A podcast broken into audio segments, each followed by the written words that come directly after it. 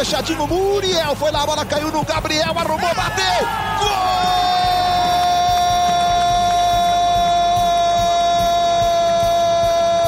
A inversão é boa para o William, pé canhoto por dentro.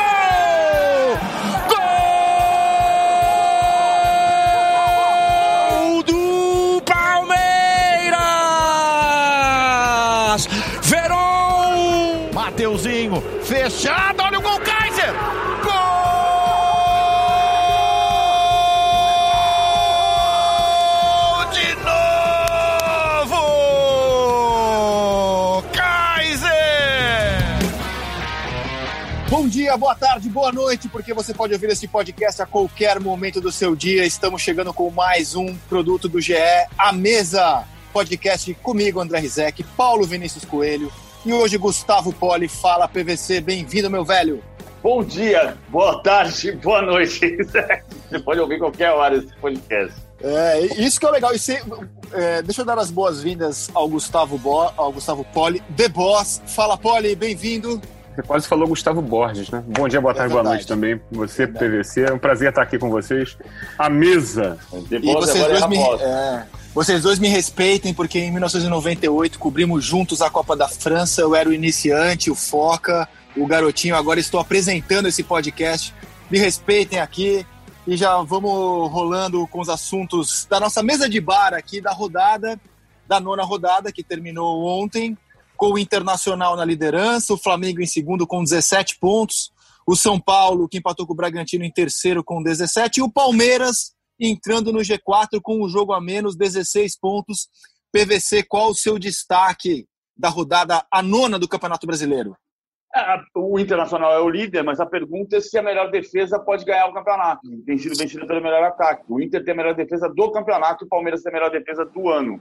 Mas você comentou que é raro times de melhores defesas ganharem o campeonato. Aconteceu três vezes nessa década. Não achei tão raro assim, PVC, já começando minha corneta aqui em cima de você.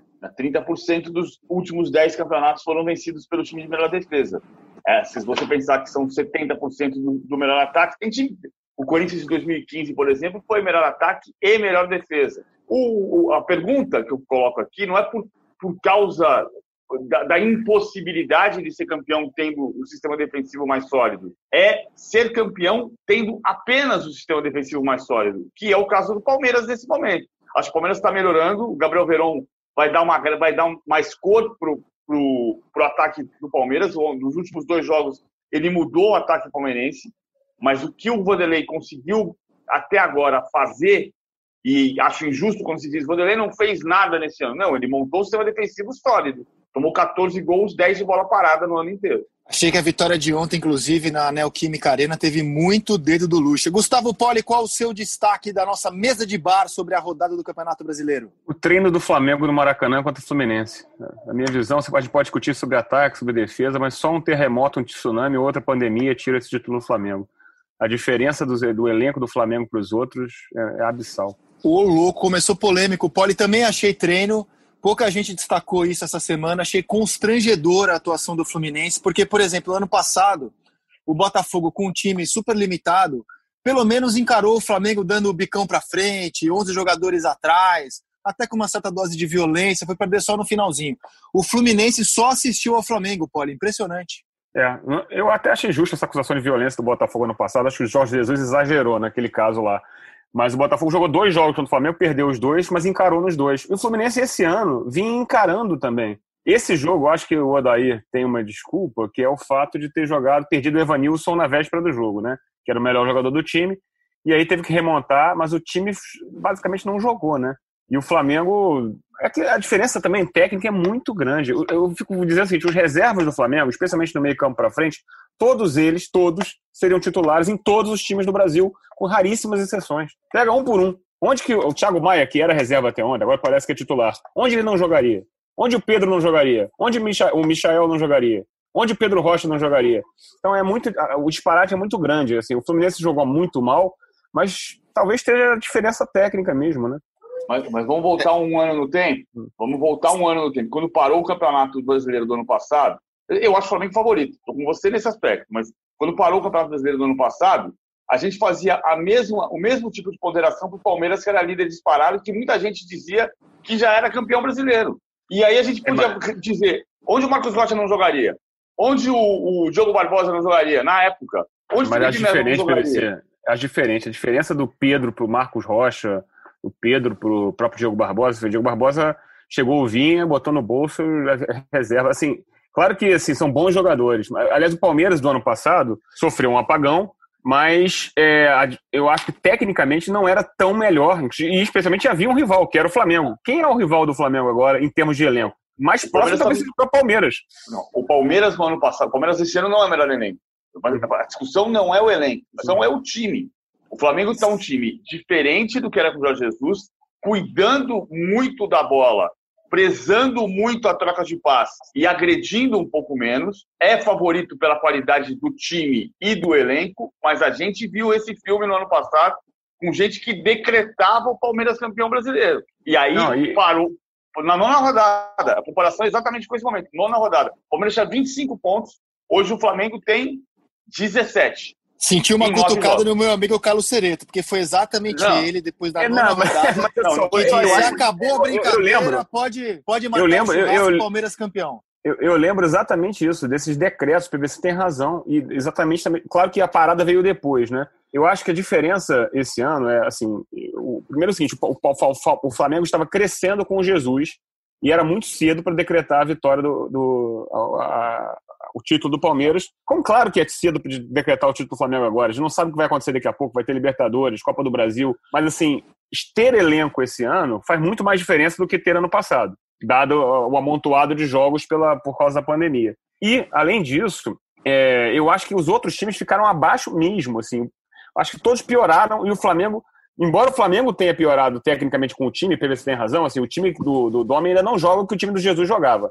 Especialmente porque o Bruno Henrique está em uma fase e, não, e, sem a bola o time ainda não tem a mesma pressão que tinha o anterior, embora esse jogo do Fluminense tenha sido parecido. Agora, é, você olha para o horizonte, é difícil ver alguém competindo com esse time do Flamengo. Assim, os, os outros níveis, os outros times estão bem abaixo, inclusive o Inter e o Palmeiras. Mas, claro, é um decreto, né, PVC? Eu já vi os decretos do ano passado acabaram perdendo a validade. Ô, Poli, o Flamengo melhorou o elenco em relação ao do ano passado, isso é óbvio, né, com as contratações que fez. É, e sobre o time, eu acho que cabe uma ponderação aqui. Se a gente for analisar os nove primeiros jogos do Jorge Jesus e os nove primeiros jogos do Domenech, o aproveitamento do Domenech já é melhor nos nove primeiros jogos dele do que foi o Jesus. Então pode ser que esse Flamengo com o Domenech seja ainda melhor do que o Jesus. Ou você não acredita nisso, Paulo Vinícius Coelho? Eu acho que pode ser, ele já está melhor, como você disse. Eu só acho que tem uma diferença do estilo. A, gente, a gente se bateu muito nessa história do rodízio nessa semana, que eu acho uma conversa de maluco. No ano passado, o Jorge Jesus não fazia rodízio, fazia, rodava, sim, de fato. Teve um jogo contra o Ceará que ele fez na sequência de oito vitórias, foi a mais longa que o Flamengo teve na campanha do ano passado. Ele chegou a mudar cinco jogadores, mas o Jorge Jesus ficou famoso por aquela frase que era: descanso, descanso, descanso na quinta, descanso na sexta, descanso no sábado, no domingo corre. Não era assim que ele dizia? Agora, Sim. no ano retrasado, o Palmeiras foi campeão com o Filipão. Eu brincava que o Palmeiras não tinha time A, tinha time B de Brasileirão e tinha C, time C de Copas. Porque eram dois times completamente diferentes em dois campeonatos, em, em competições, três competições diferentes. Então, essa história do rodízio, ela acontece. Acontece normalmente. O, o, o X da questão para mim não é esse. É se o Flamengo vai conseguir agredir mais. Porque o Flamengo não fez um bom segundo tempo contra o Fortaleza e nem contra o Fluminense. Podia ter feito 4 a 0 O Fluminense não jogou o Fla-Flu. E o Flamengo podia ter atropelado o Fluminense. E não atropelou porque jogou num ritmo abaixo do que jogava. Não é um problema. Hoje em dia parece que se você falar uh, o Flamengo não jogou como jogava no ano passado, parece que está falando mal do Dominic Torrent. Não é isso. Nós estamos tentando analisar o momento de um time que pode ser campeão com mais sobras do que o do ano passado, mas que ainda a gente está à procura do estilo que essa equipe vai ter com o técnico novo. Acho que a visão Sobre rodízio, que... fala, Poli. Não, eu acho que tem uma visão dentro do Flamengo, que já conversei com algumas pessoas, de que o time ano passado trabalhou uma intensidade tal que era natural que tivesse uma queda nesse, nesse ano, que a gente viu no, no, próprio Campeonato Carioca. Né? O Flamengo não jogou bem, mesmo com o Jesus, várias vezes. O Fluminense do Odair no, num dos jogos da final, merecia ganhar e perdeu. E, então isso não acontecia no time do Jesus ano passado. Então, assim, a, e essa mudança para o Domenech, que tem uma visão diferente, tem esses, essas dores de crescimento. Eu acho que o PVC tem razão. O Flamengo não está jogando dominador como jogava no ano passado, em momento algum. Contra o Fortaleza, teve momentos que poderia ter perdido o jogo. Coisa que o, o time do Jesus ano passado corria muito pouco risco, né? O Paulo Tuori, numa entrevista que deu comparando os times do São Paulo e o time do Jesus, falava isso. O modelo do Jesus era muito seguro, assim, a marcação alta muito bem definida, né? Você vê que os outros, o Flamengo ficava com a bola quase o tempo todo, então não dava chance ao adversário, não dava muita chance ao adversário. É, agora não está acontecendo isso. Os adversários estão tendo mais chance, estão tendo mais a bola. Mesmo o Fluminense, com todas as suas limitações, no final do jogo quase engrossou. Então, assim, é, é um outro time. Mas a, minha, minha, minha visão é o seguinte: o elenco é tão melhor e as peças de reposição são tão é, equilibradas, as opções é, do Domi são tão melhores que eu acho difícil alguém equilibrar com o Flamengo. Mas futebol é futebol. O Palmeiras ano passado entrou em parafuso de repente e tinha um bom time também, né? A gente nunca sabe o que pode acontecer. Eu estava dizendo assim, se eu fosse brincar de Nostra Poli hoje, fazer profecia, eu botava o Flamengo como campeão.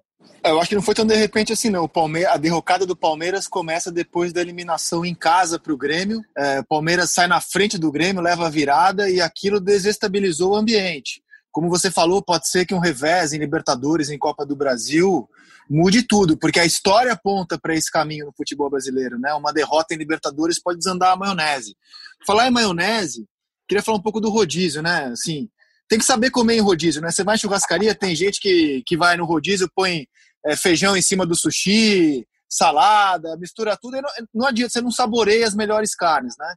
Eu acho que o Domenech está começando a aprender o rodízio brasileiro. Tem, tem algumas carnes que não podem sair do seu prato no rodízio, né? A picanha, no meu caso, a fraldinha, o cordeiro. E eu acho que ele está chegando nessa linha com alguns jogadores. Everton Ribeiro, Arrascaeta, Gabriel, Rodrigo Caio, Felipe Luiz. São jogadores que vão estar sempre no prato do Domi no rodízio. Os demais eu acho, eu acho que ele vai trocar de vez em quando. Agora, eu estou muito curioso para ver essa sequência do Domi, porque eu olho para os nove primeiros jogos do Jesus e o nono jogo dele foi a derrota de 3 a 0 para o Bahia no ano passado, aquela derrota em Salvador. Teve uma derrota para o Emelec, na qual ele foi muito criticado. E a impressão que a gente tem do Flamengo e do Domenech hoje, nos nove primeiros jogos, eu acho que é melhor do que o que a gente tinha dos nove primeiros jogos do Jesus. Por isso que eu estou muito curioso para ver a sequência desse time. E o torcedor do Inter que está ouvindo a gente vai falar: pô, meu time é o líder, eu estou com 20 pontos, eu tenho três pontos na frente do Flamengo, e vocês não estão considerando o Internacional candidato ao título, PVC? Considero sim. É, é, acho que vai ter muita oscilação ainda. O que o Internacional não tem, quer dizer, são jogadores de ataque, não é ataque. O Internacional tem um ataque mais positivo do Campeonato Brasileiro, que é um fenômeno para um time que perdeu o Guerreiro perdeu o Yuri Alberto. Ontem perdeu o Peglo no jogo contra o Ceará. Então, o Peglo nem atacante é, ele está jogando muitas vezes, o Cudê está jogando muitas vezes num sistema 4-1-3-2, mas com dois atacantes de absoluta mobilidade, o Galhardo e Peglo, ou Galhardo e D'Alessandro. Nenhum deles é atacante. E mesmo assim o time tem o melhor ataque do campeonato. Ah, eu acho que o Atlético ainda vai subir de novo, o Atlético vai oscilar, mas é um time que vai brigar na parte de cima da tabela, vai brigar pela liderança. O favorito é o Flamengo, o Internacional está tá disputando o título, que vai agora começar com outra complicação. Né? O Inter ainda tem a facilidade na semana que vem de jogar Libertadores em casa, porque vão começar as viagens e a gente não sabe nem bem como vão ser essas viagens. O Flamengo indo para o Equador, o Palmeiras indo para a Bolívia, e as oscilações dos times favoritos vão aumentar em função também do rodízio que todo mundo vai fazer. O Palmeiras vai escalar um time misto contra o esporte, o Internacional também deve fazer a mesma coisa contra o Goiás em Goiânia. É, e o Inter ainda tem a questão de que vai jogar o Grenal, né? tem o Grenal vindo aí, é. que a carga emocional é, é, a gente sabe como que é. Eu acho que o Inter, Rizek, tem um belo time, tem um bom time, mas a diferença técnica é grande. O melhor jogador do time atualmente, o Thiago Galhardo, tá na maior fase, melhor fase da vida dele, né? Ele passou aqui nos times do Rio, Botafogo, Bangu, Vasco, saiu do Vasco mal, foi para o Nordeste. Assim, nunca teve o destaque que ele está tendo agora, nem a competência. Mas ele é um jogador, é, com, como gostam de falar os entendidos atual, atuais, ou, ou, nós mesmo, né, os especialistas, com um cognitivo, entre aspas, acima da média. Ele dá uma entrevista no final do jogo é, contra, contra o Ceará, que é bem interessante. Fala dois minutos sobre as questões táticas, é, o que, que o Kudê pede. É, então você vê assim, é um jogador que está realmente entregando mais do que se esperava dele. Só que a diferença de elenco do Inter para o Flamengo e até para o Palmeiras é grande. Eu não acho que o Inter tenha. Não sei se o Inter tem time para sustentar é, ainda mais com a perda do Guerreiro e, e, dos outros jogadores. Cara, eu fui ver a carreira do Galhardo hoje, né? É, o Galhardo tá com 31 anos. Quando ele tinha 26 anos, ele era jogador do Madureira. É impressionante como ele deslanchou, né? Já mais maduro. E eu acho que tem muito do dedo do Cudê aí, né? Que faz um trabalho muito bom com esse time do Inter. Eu não gosto de ver o time do Inter jogar, assim, não acho agradável ver o time jogar. Mas acho muito interessante, porque claramente você vê que é um time que segue a ideia de um técnico, né? E, e enfim, eu sei que o PVC vê mais beleza que eu é, na mesa tática. E como é que você dissecaria, Paulo Vinícius Coelho, a tática do Cudê à frente do Internacional? Primeiro, tem uma coisa que você tocou na história da carreira do Galhardo, é, eu tô, vou fazer uma reflexão sobre nós, jornalistas. Há muito tempo a gente está falando assim, ah, o estadual não serve para nada. Não, acho que tem, precisa de uma reformulação ampla no calendário do futebol brasileiro. Mas quando você fala o estadual não serve para nada, muitas vezes o reflexo é a gente não olhar para os campeonatos estaduais em busca de jogadores. Aí você vai ter o Thiago Galhardo jogava no Madureira, o Diego Pituca jogava no Botafogo de Verão Preto, o Lucas Braga, que entrou bem no Santos contra o Atlético Mineiro, jogou, jogou o último paulista pela Inter de Limeira, o, o Igor Catatal do Vasco veio do Madureira desse campeonato, assim como o Marcelo Alves, o zagueiro. Então você se você olhar, você descobre. Eu, o, Inter, o Inter tem uma. A grande força desse internacional é a pressão. E quem viu a, a, a trajetória do Cudê como técnico, aquele time do Rosário Central que eliminou o Palmeiras na fase de grupos da Libertadores 2016 e depois eliminou o Grêmio no mata-mata nas oitavas de final, o Grêmio dirigido pelo Roger, o, o, aquele Rosário Central era avassalador. Ele tinha mais jogador de ataque do que tem hoje. Ele tinha o Marco Ruben no ataque, por exemplo mas era um time que pressionava a saída de bola sem, can sem cansar, incansavelmente. E o Inter tenta fazer a mesma coisa. Claro que é mais difícil você fazer isso jogando toda quarta e todo domingo. A gente perguntou recentemente, o Deconto e eu, ah, sobre o Rudê como é que vai ser quando começar a Libertadores. Ele respondeu: Eu não quero nem pensar nisso, porque ele sabe que a dificuldade para treinar e para ter fôlego, para exercer o, o tipo de jogo que ele gosta e que faz, vai ficar muito mais difícil. Deconto setorista do Internacional aqui no nosso GE. Vamos falar do Clássico Paulista. É, Palmeiras 2, Corinthians 0 em Itaquera. Surpreende a vocês o resultado? Alguém aqui esperava algo diferente que não uma vitória do Palmeiras, Gustavo Poli? É o clássico, como diria nosso nobre, eu não sei se a frase é realmente dele, nosso nobre sábio Jardel, clássico é clássico e vice-versa, né? A gente nunca dá para esperar nada além de um jogo difícil. Assim, o Palmeiras e o Corinthians fizeram jogos equilibradíssimos, equilibradíssimos na final do Paulista, jogos nem sempre esteticamente belos. E ontem acho que o jogo foi definido assim, num lance fortuito, que o Fagner não viu que a bola, a bola ia para fora. E não precisava botar a mão e ser expulso. O Corinthians tinha dado um chute no travessão antes com o Otero, quer dizer, o destino podia ser diferente. Um a menos fica muito difícil, né? E acho que o PVC tem razão, a, a entrada, a volta do Gabriel Veron, né, que antes estava contundido ao time, traz um componente novo de talento, velocidade, e estava faltando para o Palmeiras. Quando o Palmeiras perdeu o Dudu, ele ficou, ele, eu até brinquei com o pessoal do Palmeiras uma época, eu falei, você tem uma coleção de Armandinhos muito parecidos, né? É Lucas Lima, Scarpa, Zé Rafael, e você não tinha um jogador agudo. O William talvez fosse o jogador mais agudo, que e isso faz falta, né? Porque o Luiz Adriano é um, é um centroavante, centroavante. E acho que a entrada do Verão pode fazer realmente diferença. Ele, e acho ele bem melhor que o Wesley, né? Então, assim, acho que o Palmeiras tem campo para crescer mesmo, e essa vitória dá muita moral pro, pro, porque mais uma vitória em cima do Corinthians, né? Quer dizer, isso faz diferença do Palmeiras. E, e, e a atuação foi boa, né? O pênalti do Fagner, o pênalti do Fagner, impressionante, né? A falta de inteligência que ele teve na hora, porque ainda que a bola fosse no gol, não vale a pena trocar é, um gol por um pênalti e expulsão, né? Eu acho que ah, muitos jogadores ainda jogam na cultura pré-VAR, que eles sempre acham que ah, talvez o cara não veja, mas só vale a pena você trocar um gol por pênalti expulsão em situações como a do Luiz Soares na Copa de 2010 contra a Gana, né? Que você vai perder o jogo se a bola entrar ali. Ainda tinha muito jogo. A expulsão do Fagner de fato é, aniquilou qualquer chance do Corinthians. Porque com 11 já é difícil para o Corinthians, imagina com 10. Mas me parece, é, PVC, que o, o Vanderlei nos últimos jogos, é, jogadores que entravam do banco estavam fazendo gols e decidindo as partidas.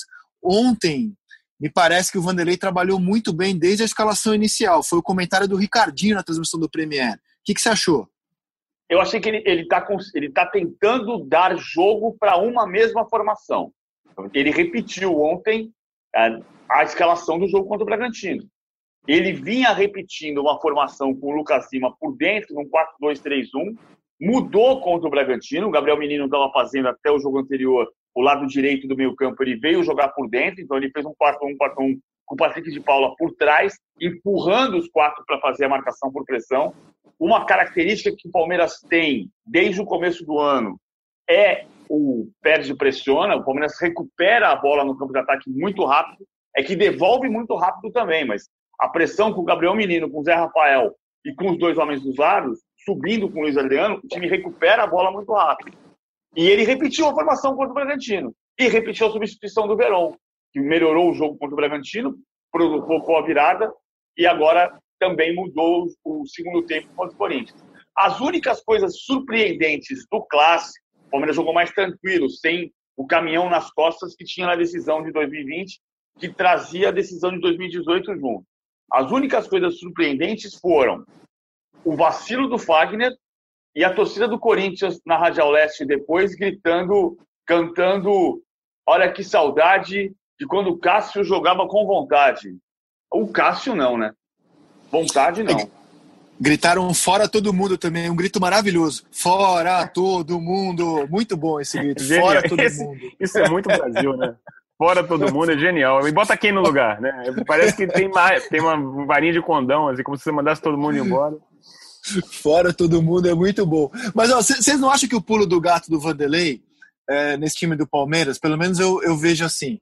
É, começou o ano, a gente projetava um Palmeiras com Bruno Henrique e Ramires, jogadores de currículo, né, de trajetória internacional. E aí o Vanderlei começou a perceber, pô, não dá para os dois jogarem juntos. Aí passou a ser Bruno Henrique ou Ramires, e agora não é nenhum dos dois. É Patrick de Paulo e Gabriel Menino.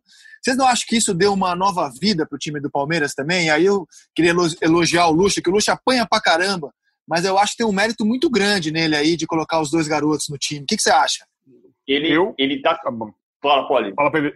Eu ia falar, fala, fala PVC. Tá, deixa eu. é... Eu acho o seguinte, assim, a vitalidade, jovialidade faz diferença, né? Quando o Ramires voltou ano passado, eu lembro que na época o Flamengo estava trazendo o Gerson. E o pessoal dizia, pô, Ramires e Gerson, o Palmeiras está acertando. O Gerson, né? O Gerson foi para Itália não deu certo. O Ramires foi pro, jogou lá, jogou no Chelsea.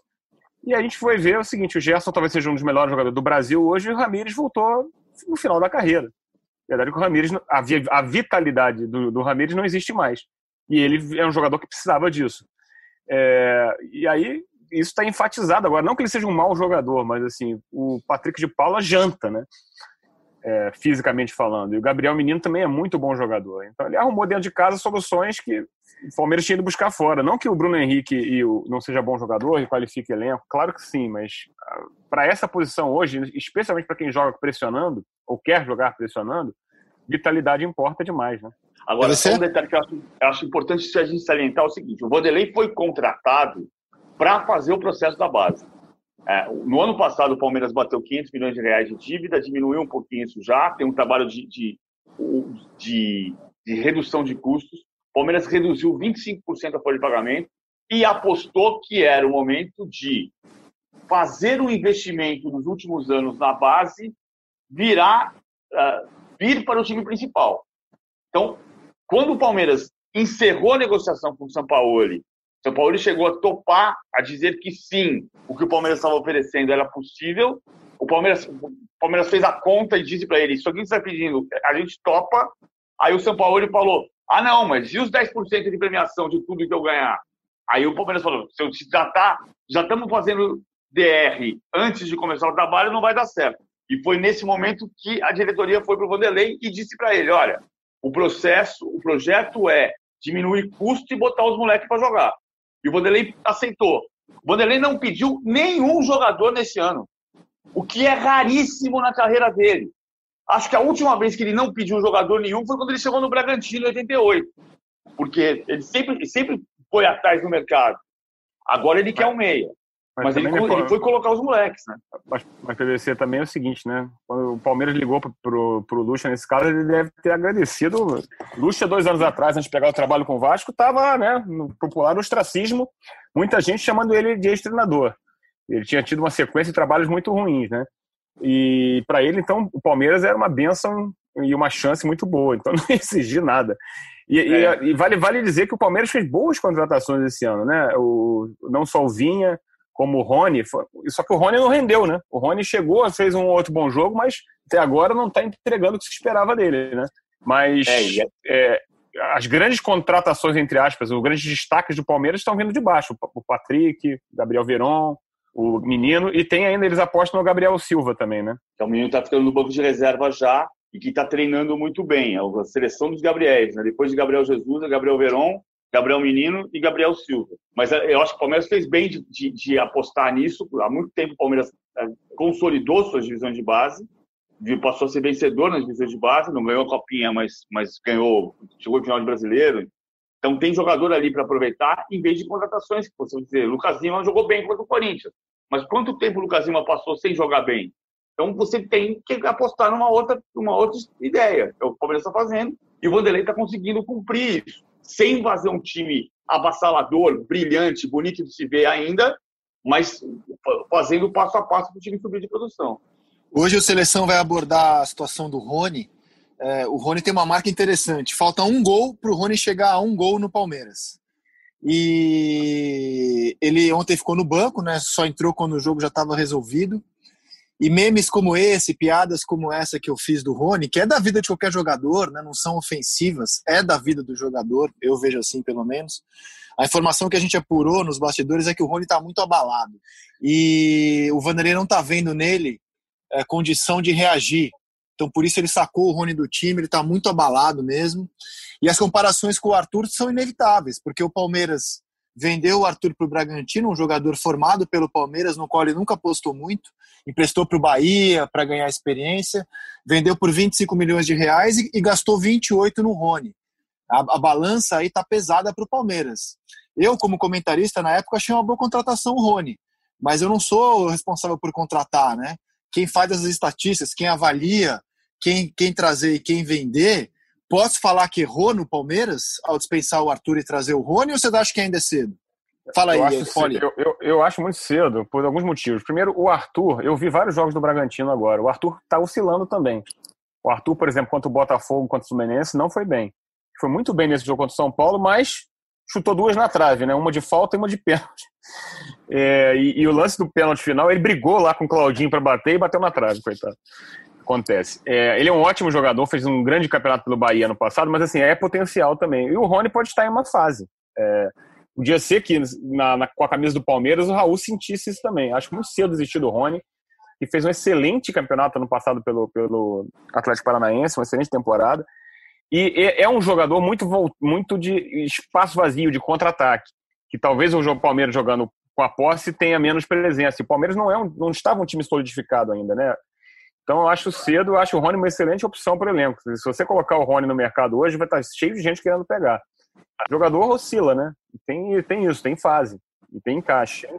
Eu acho cedo. Embora eu ache o Arthur bom jogador, tá? Só não acho que dá para fazer A mais B. E, e, e o PVC estou bem, o Palmeiras precisava vender jogadores mesmo esse ano para equilibrar o caixa. Claro que é sempre uma, uma questão, assim, peguei esse, joguei aquele.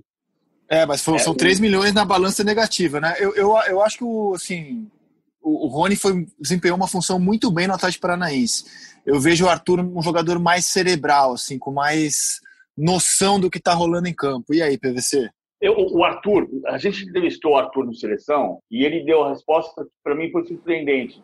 Quando eu perguntei para ele se o Palmeiras, se, se ele se surpreendeu com a decisão do Palmeiras negociá-lo com o Bragantino, e ele respondeu: Acho que o Palmeiras se surpreendeu. Ou, ele deu a ideia de que ele quis ir. Porque ele está pensando no Leipzig, ele está pensando no futebol alemão. E o Palmeiras precisava do dinheiro, foram 25 milhões de reais, e, e entendimento de que tinha gente na base. O Arthur, o Arthur faria muito bem para o elenco do Palmeiras. Por outro lado, o, o Verón talvez não tivesse oportunidades que começou a ter. Uh, o, o, Vanderlei no começo não queria o Rony. Por causa disso, ele é o, o momento de colocar o Verón para jogar. E, e o Rony, Rony não atrasou a subida do Verón porque o Verón teve uma lesão. Está voltando da lesão agora entre o Verón e o, e o Arthur, levando em conta esse meu entendimento de que o Arthur quis ir embora, é melhor o Verón. Ok. É, o Palmeiras está em quarto lugar, tem 16 pontos. Ele conseguiu se poupar ontem contra o Corinthians, foi muito fácil o jogo com um a mais. Palmeiras não teve aquela. Se tivesse uma volúpia, ontem tinha enfiado quatro, cinco, mas ele jogou é, se poupando, pelo menos assim é a minha visão e vai chegar inteiraço para encarar o esporte nesse fim de semana em casa. Palmeiras tem condição de dar um grande salto na tabela, inclusive, é, se somar esses três pontos. Hoje ele é o quarto, São Paulo tem 17, Flamengo tem 17 e o Inter tem 20, com um jogo a mais. Todos esses acima do Palmeiras com um jogo a mais. No entanto, o Corinthians, que perdeu o jogo, ele está em 13 terceiro, o Corinthians tem nove pontos, ele está hoje a sete pontos do G4, me parece até viagem falar em G4 para o Corinthians com a bola que ele está jogando. A realidade hoje é olhar para baixo para o Corinthians, ele está só um ponto do rebaixamento. E se a torcida está gritando fora todo mundo, a discussão hoje vai girar em torno do Thiago Nunes. Ou você acha que a discussão não deve girar em torno do técnico Gustavo Poli? Eu é, o técnico sempre leva a culpa no Brasil, né? Assim, é sempre a primeira, primeira cabeça a rodar. Eu não acho que o Thiago esteja fazendo um trabalho fantástico no Corinthians, mas acho cedo também. E acho que foi para a final do Paulista, quer dizer, claro que teve uma recuperação na, na reta final, inesperada, para se classificar, contou com a ajuda do São Paulo. Mas é, se a gente for cortar cabeças tão rápido, ainda mais num time com tantas mudanças como o Corinthians, você não vai ter consistência, né? Ele foi contratado a peso de ouro como grande destaque e revelação do, do, mercado de treinadores do Brasil. O time dele no ano passado foi um time, um raro time que incomodou o Flamengo de Jesus, eliminou o Flamengo de Jesus na Copa do Brasil. Tudo bem que no início do trabalho do Jesus, mas fez excelentes jogos contra o Flamengo do Jesus, então chamou atenção. Então talvez seja, eu acho cedo e acho que, que, que, que o mercado não está tão. Quem, quem que o Corinthians vai buscar? se sair, o, se demitir o Thiago Nunes, vai buscar o Miguel Ramírez lá no, na, lá no Equador, quer dizer, vai buscar. É, as soluções não são tão, tão simples assim, né? Então, é, como diz, a, se a torcida diz fora todo mundo, o fora todo mundo é, traz pra gente sempre aquela questão. É fácil xingar o, o, o incumbente. E a solução? É, tem uma, uma célebre sabe, é, coisa, ou sei lá, uma verdade no futebol, que o pessoal, a torcida xinga muito o, jogador que está jogando. O treinador bota aquele sujeito para jogar porque ele vê o reserva e acha que o reserva é pior. Então, se você tirar o Thiago Nunes hoje, bota quem no lugar? Será que vai ser melhor? O problema é que, o, problema é que o, o Thiago tá olhando os reservas e tá achando, meu Deus do céu, tá feia a coisa, os titulares estão mal, as reservas estão mal, ele tá mudando muito o time a cada rodada. E eu, eu fico assim, me pego eu mesmo numa sinuca de bico, porque eu achei a contratação tão boa do Thiago. Achei o trabalho dele, conversei com ele algumas vezes. É, achei que o trabalho dele no Atlético foi tão bom, foi brilhante o trabalho dele no Atlético. Brilhante, acho que não é exagero afirmar isso.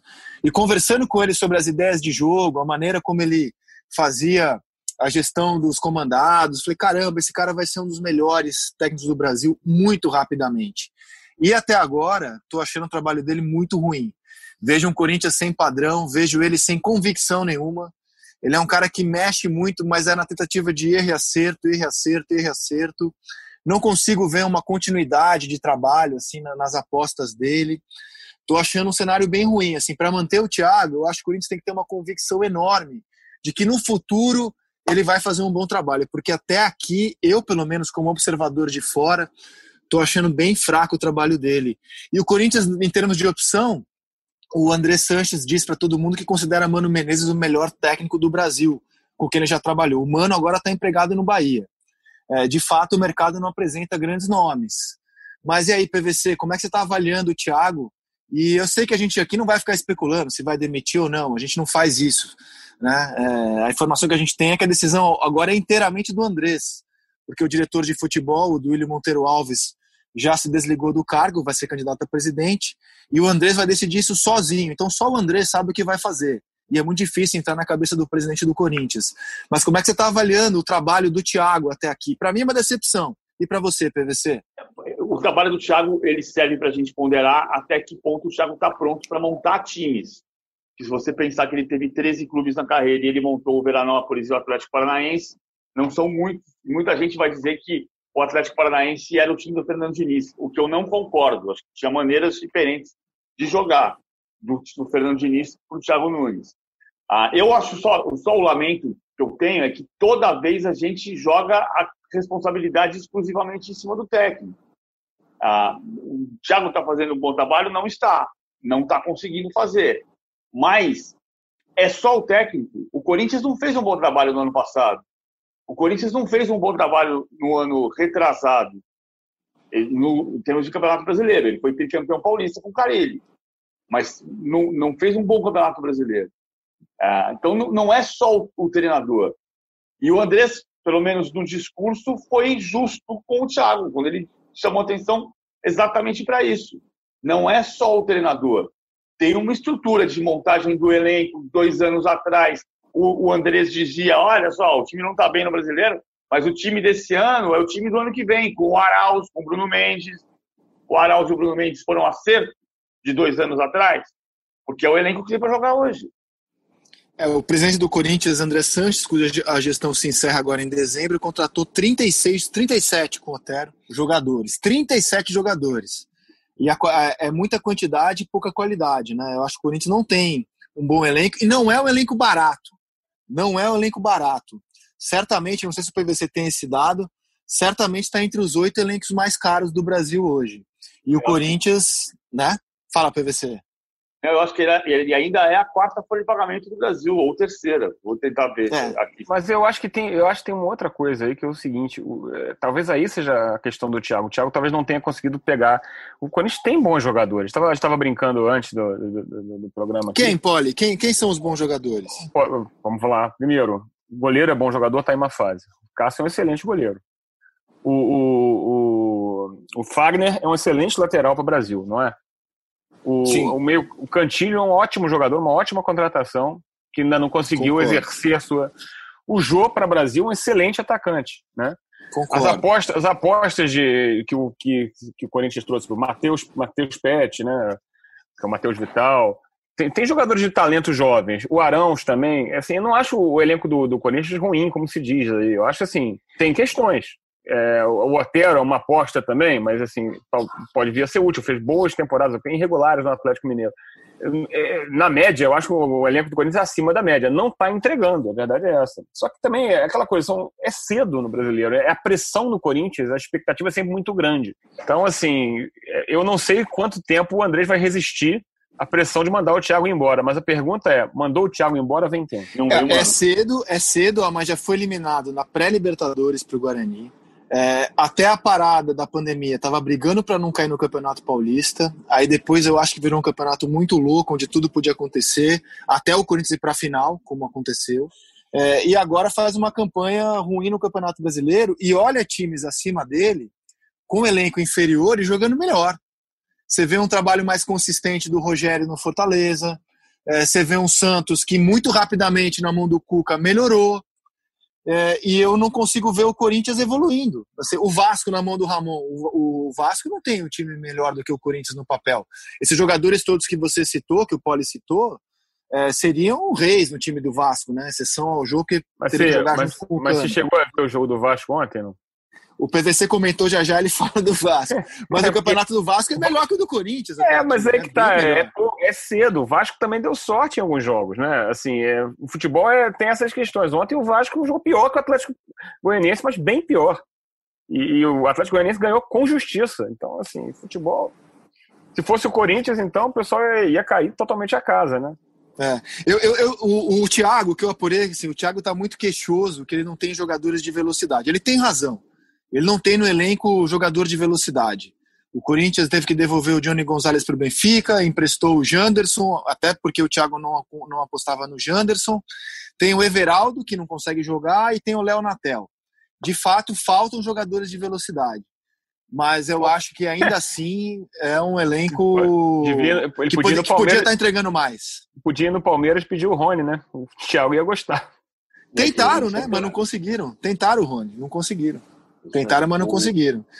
Ó, vamos ver, a gente está gravando esse podcast. Pode ser que quando esse podcast seja publicado, o Corinthians tenha um novo técnico, porque no Brasil é assim. Por enquanto, é, cabe ao presidente do Corinthians. E ele disse que não vai demitir. Ele disse que não vai demitir. Para a gente fechar aqui, Paulo Vinícius Coelho, o Corinthians que no domingo encara o Fluminense. Promessa de um jogo horroroso, né? Pelo que vem jogando Corinthians e Fluminense. E Paulo Vinícius Coelho, me explica uma coisa. O Atlético Goianiense tem nove pontos no campeonato. Sete desses nove foram somados contra times do Rio. Ganhou de 3 a 0 do Flamengo, ganhou de 2 a 1 do Vasco ontem, você comentou a partida, e empatou com o Fluminense 1 a 1 no Maracanã. Como é que a gente explica esse Atlético Goianiense, rei do Rio, Paulo Vinícius Coelho? Quase campeão, campeão carioca, vai pegar o Fluminense na Copa do Brasil. E ele tem um, teve um problema grave ali no, no Atlético, foi a, a, briga do Jorginho. O Jorginho não gostou de ir para o banco de reservas. Teve um, um, litígio com a diretoria, aparentemente com o Wagner Mancini, mas ele faz questão de dizer que não é com o Mancini. O Mancini conseguiu resolver a questão colocando o Chico. E o time é um time que oscila, não tem grandes jogadores, mas um, só ganhou duas partidas no campeonato, mas é um time muito rápido. É um time muito veloz. É, é, olha como é curioso, né? É diferença de pressão. Qual foi a grande arma do Atlético contra, contra o Vasco em São Januário? O Janderson. Fora todo mundo. O Janderson estava nessa vaga três semanas atrás. Três semanas atrás. Jogador novo, né? E assim, o Atlético Goianiense foi buscar um monte de enjeitados, entre aspas, né? O Janderson, Everton Felipe, é, o próprio Renato Kaiser, que, que começou no Vasco, estava no Cruzeiro. Ferrarez. É, Ferrarez. Edson, cabeça de área, que foi do Fluminense. Assim, é um monte de jogador. O Yuri, centroavante, que agora está na reserva do Renato Kaiser. Um monte de jogador que transitou por clube grande e não deu certo. Mas é um time para brigar para não cair. O Mancini sabe disso. Só que essa vitória ontem é, foi fundamental. Pra, e a derrota do Vasco meio que tá, deu um chá de realidade né, para o ramonismo. Assim, o, o, o Ramon estava entregando resultados acima da performance. Há, há clubes que estão que entregam estão entregando resultados abaixo da performance. Né? O Vasco estava entregando acima. Embora tenha jogado bem um jogo ou outro, andou dando sorte, né? É só, uma observação de, de chatice minha aqui. Renato Kaiser, ex-Vasco, aí a gente fala lei do ex, virou clichê do futebol brasileiro. Lei do ex. Eu quero ver lei do ex funcionar no campeonato inglês, que lá os caras jogam 10 anos no mesmo clube. Aqui o cara joga em 14 clubes, só pode ter lei do ex. Ó, vou, dar um, vou, te dar, vou, te dar, um teaser aqui. A gente está fazendo um levantamento sobre a lei do ex. Em algum, algum momento no futuro próximo, nós vamos comprovar no, no, no Globo Esporte, no GE, Globo, ge.com, GE, as mudanças acontecendo, é, se a lei do ex é verdade ou não é verdade. No Brasil é difícil realmente fazer essa comparação, porque, por exemplo, Diego Souza é lei do ex contra todo mundo, né?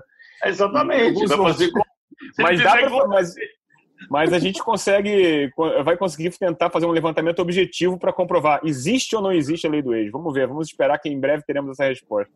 Eu quero ver o Messi ser lei do ex. Ah, o, o PVC, para a gente fechar esse número zero do podcast A Mesa, é, ontem Mano Menezes assistiu a derrota do Bahia para o Grêmio. Você apurou muito bastidor da busca do Bahia por um técnico. Como é que o Bahia foi parar no Mano Menezes e o que você espera desse trabalho que, na prática, vai começar a partir da rodada deste fim de semana do Mano no Bahia?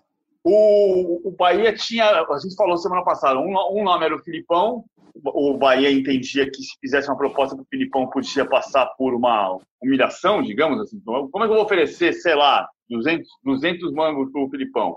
O Filipão deixou claro que não era isso, não. Ele, ele trabalharia no Bahia.